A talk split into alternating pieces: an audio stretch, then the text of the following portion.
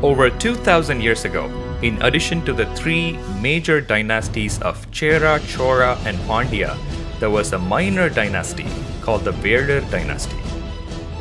The Velar people are believed to have migrated from the Indus Valley 3500 years ago after the decline of the civilization.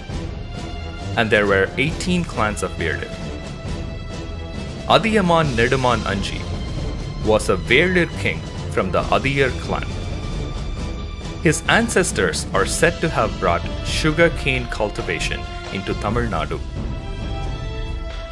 He ruled from his capital, Tagadur, which is today's Dharmapuri in Tamil Nadu. His other name was Yereni, and he had a son by the name Poguttu Yereni.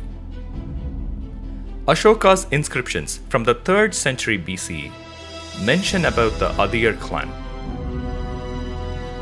Several Tamil Brahmi inscriptions from the 1st century CE have been found in Tirukkoyilur, which mention Adiyaman Anji himself.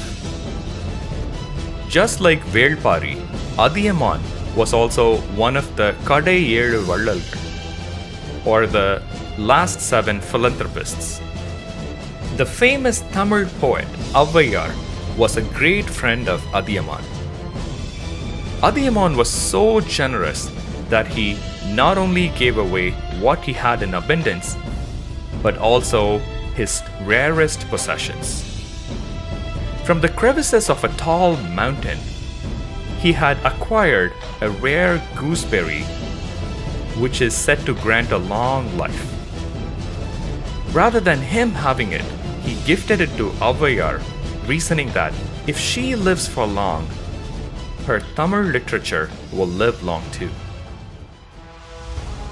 One day, to avert a war, Adiyaman sends Avvaiyar as a messenger to Tondaiman, the king of Tondai Nadu.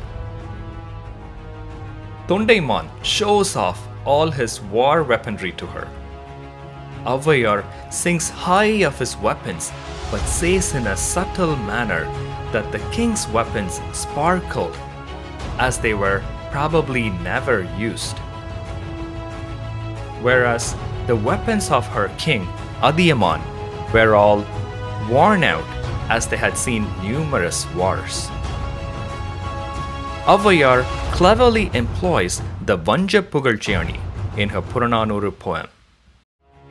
இவ்வே பீலி அணிந்து மாலை சூட்டி கண் திரள் Moon கால் திருத்தி Here, these spears are adorned with peacock feathers and decorated with garlands. Their strong, thick shafts anointed with ghee, and they are in perfect condition in this guarded palace. There, they are in the small blacksmith shed. His spears with sides broken and ends broken by piercing enemies. In a desire to expand his empire, Adiyaman engaged in a conflict with the Chera king, Peruncheral Irumborai. And that triggered the Battle of Tagadur. As per Tagadur Yatirai, a poetic work, the Battle of Tagadur lasted many days. In spite of his small army, Adiyaman fought valiantly but was eventually defeated and killed by the Chera king.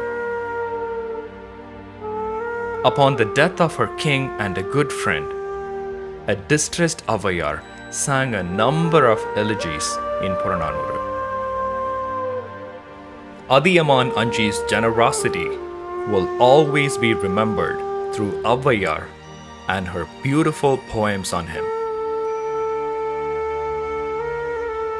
Adiyaman Neduman Anji